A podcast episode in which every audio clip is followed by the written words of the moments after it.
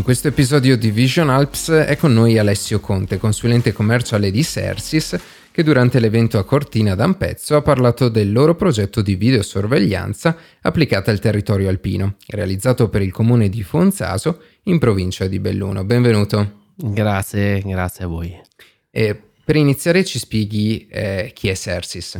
Ma allora, Sersis è un, un'azienda che si occupa storicamente da, da, tanti anni, da 30 anni quasi, di informatica, di telecomunicazioni e di sicurezza, diciamo, per farla, per farla breve. Ecco.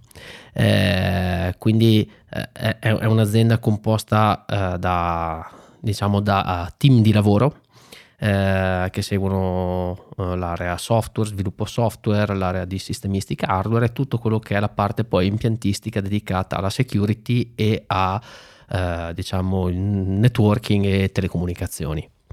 Ok, e però oggi ehm, durante l'evento appunto di, di Cortina avete portato un'esperienza pratica, un qualcosa che avete eh, realizzato. E quindi vi siete occupati di fornire un servizio, eh, avete messo in pratica un servizio di videosorveglianza per, eh, per un comune della, della, zona di Belluno. Eh, ci spieghi eh, qual era l'esigenza di, di, questo comune? Sì, mm, allora premetto, io all'interno di Sersis mi occupo appunto eh, in modo prevalente di tutto quello che riguarda la parte security e telecomunicazioni. Il tutto nasce da una richiesta che il, che il comune, che l'ente uh, aveva e che ci ha sottoposto e che poi abbiamo sviluppato insieme a, appunto ad un nostro tecnico, mm, uno studio del MAS, uh, per, per, per capire poi lo sviluppo, ma venendo a quello che era l'esigenza, eh, come spesso accade per, per molti comuni del, del, territorio italiano, l'esigenza è quella di andare a monitorare a livello video eh, alcune zone, alcune aree sensibili del, del, territorio stesso. Faccio l'esempio di eh, aree ecologiche, eh, parchi pubblici, aree cimiteriali. Mm, io all'inizio quando mi hanno parlato di aree cimiteriali ero un po' perplesso sul fatto di fare della videosorveglianza, poi ho capito e mi hanno spiegato che in realtà al di fuori dei eh, cimiteri, ehm, nell'area del parcheggio, eh, sono dei punti molto critici per quello che sono i microfurti piuttosto che l'abbandono del rifiuto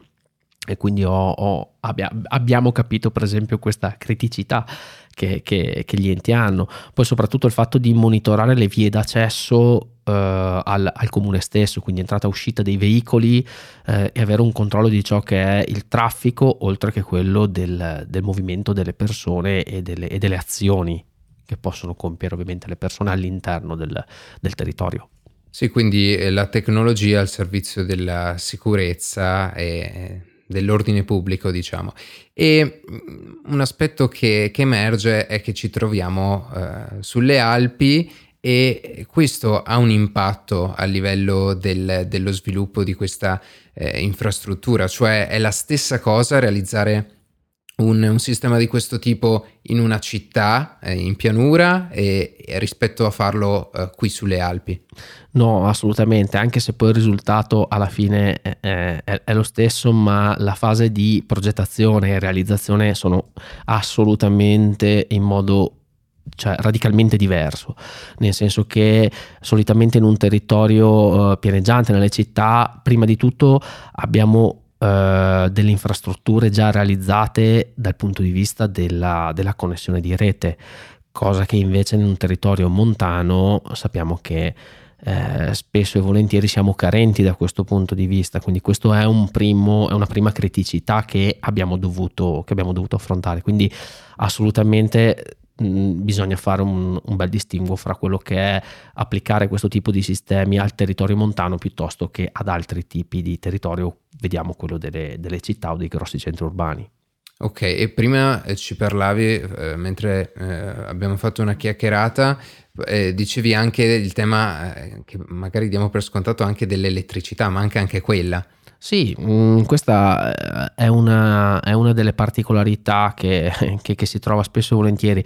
Io quando mi confronto con enti di questo tipo, ma non solo enti, comunque tutti, tutte quelle entità diciamo, che lavorano sul territorio, anche, anche diciamo, quelli che possono essere um, diciamo, enti eh, rice- quello che è l'ambiente della ricettività, vediamo campeggi, hotel o, o, quant'altro. E il problema qual è? Che il punto dove spesso si, si va ad installare, dove si ha l'esigenza di andare ad, ad installare delle telecamere, nell'80% dei casi non c'è né rete dati né corrente elettrica se non quella dell'illuminazione pubblica attraverso appunto i classici pali della luce che vediamo lungo strada, insomma, ecco. Eh, e come avete risolto questi, questi problemi? Ma allora, la prima cosa che abbiamo pensato è uh, a come risolvere il problema della connessione di rete.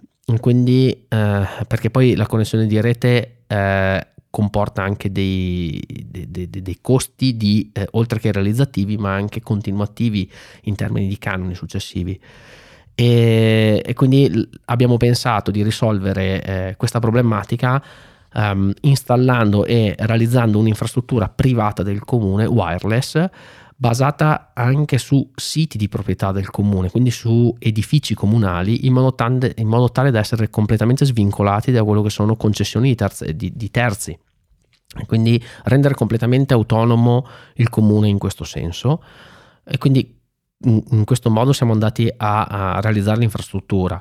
Laddove però eh, abbiamo riscontrato difficoltà oggettive tecniche nella raggiungibilità di, alcuni, di alcune postazioni, alcuni siti, ci siamo arrivati attraverso delle connettività internet che, che, che noi forniamo eh, di natura diversa, che possono essere fibra ottica piuttosto che ponti radio, piuttosto che una, una SIM LTE, per poter portare la connessione dati, perché ad un certo punto poi queste telecamere da qualche, in qualche modo devono essere visualizzate.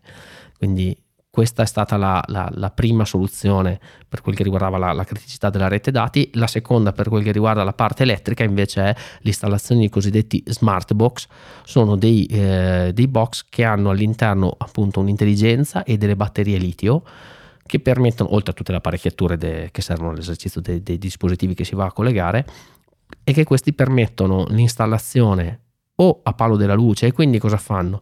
Di notte ricaricano la batteria e fanno funzionare tutte le telecamere, le antenne che ci sono collegate attraverso l'illuminazione pubblica.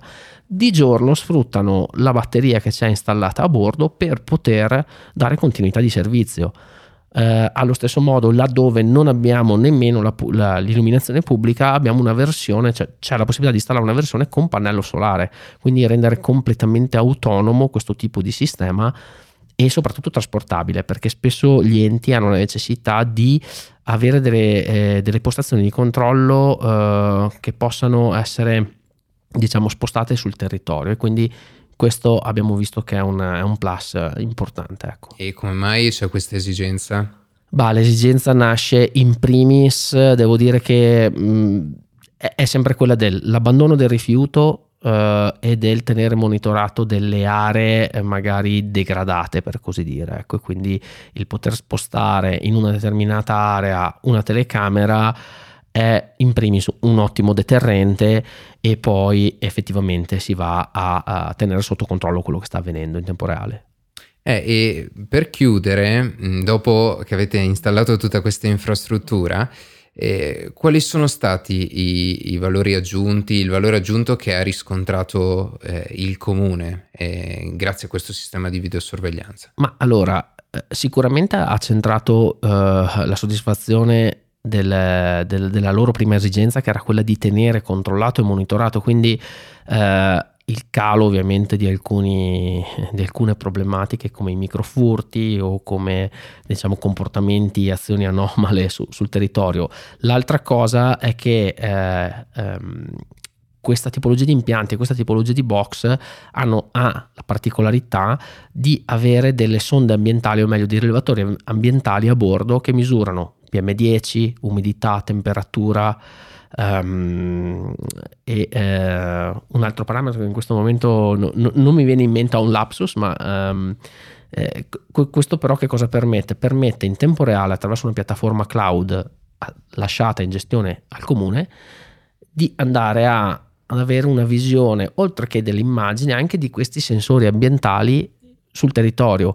Questo è un dato importante perché come sappiamo avere un dato vuol dire poter eh, diciamo preventivare azioni e fare prevenzioni. Banalmente, il fatto di capire che lì c'è un determinato tipo di temperatura e di umidità in un territorio montano significa nel periodo invernale capire quando dovrò fare probabilmente uno sgombero neve o far partire i, i camion per, la, per, per, la, diciamo per, il sale, per, eh, l'antighiaccio delle, delle, strade. Questo è un, un esempio banale, diciamo. Ecco.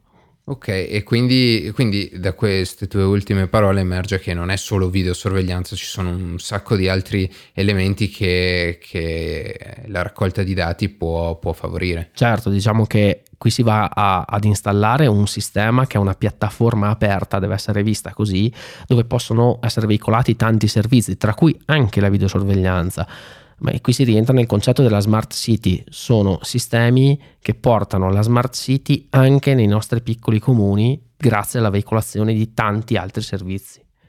Va bene, grazie Alessio per ehm, averci raccontato la, la, la vostra esperienza in questo campo. A presto. Grazie mille a voi. E così si conclude questo episodio di Vision Alps. Potete recuperare tutti gli altri episodi che abbiamo realizzato a Cortina d'Ampezzo nella pagina principale della piattaforma di podcast che utilizzate. Alla prossima!